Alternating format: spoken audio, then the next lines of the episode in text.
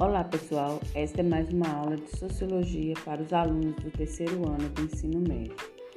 Neste, neste semana, na segunda semana do PET, nós iremos falar sobre ideologia, alienação, mais-valia e Estado. Vamos começar então pela ideologia. O termo ideologia é polissêmico, ou seja, possui vários sentidos. Essa multiplicidade de sentidos torna difícil e precisa a identificação e conceituação da palavra.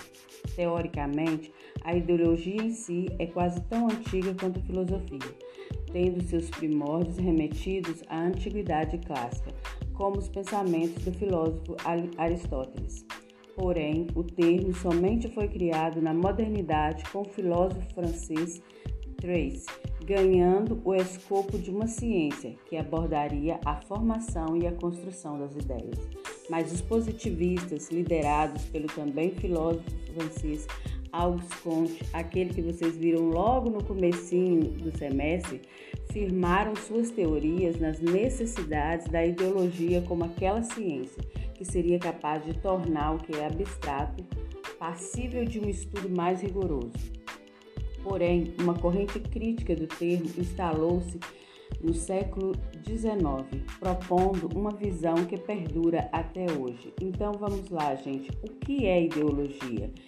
Ideologia, na visão clássica, é o termo que tem o significado de uma espécie de ciência capaz de organizar metodicamente e estudar rigorosamente o conjunto de ideias que formulam a intelectualidade humana. Na visão crítica, a ideologia é uma ilusão criada por uma classe para manter a aparente legitimidade de um sistema de dominação.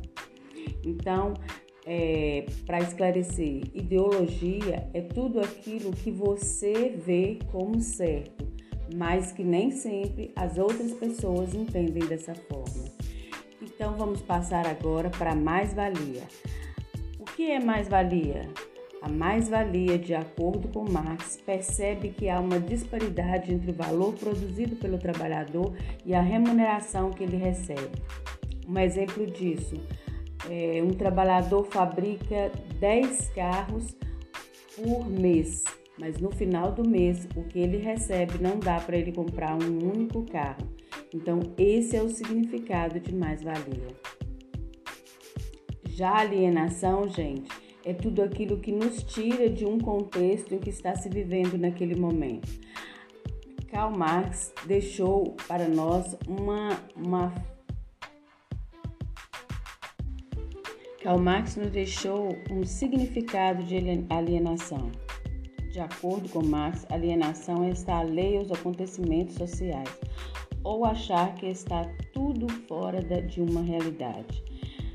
Veja só, a alienação, ela existe vários conceitos, uma alienação fiduciária, uma alienação parental, mas essa alienação que nós estamos tratando aqui é uma alienação social.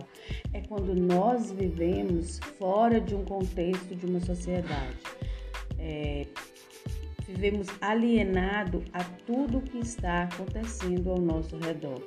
Vamos é, dar um exemplo agora sobre o Covid-19 é, uma pessoa que não ouve o que as notícias estão falando, que não se previne, que continua vivendo uma vida normal, ele está vivendo o quê? Fora de um contexto, ele está alienado a tudo aquilo que está acontecendo. Já em relação ao Estado, o termo Estado, né, que vem do latim status, modo de estar, situação, condição, data do século 18, do século XIII, desculpa, e se refere a qual, qualquer país soberano, com estrutura própria e politicamente organizado, bem como designa o conjunto das instituições que controlam e administram a nação. Então, Estado não se confunde com governo, tá, gente? O Estado é tudo aquilo que administra, ele vai administrar, ele não vai nos governar, não. Então, isso precisa ficar bem claro. Governo é todo aquele que governa, tá? Que manda. O Estado não. O Estado ele administra.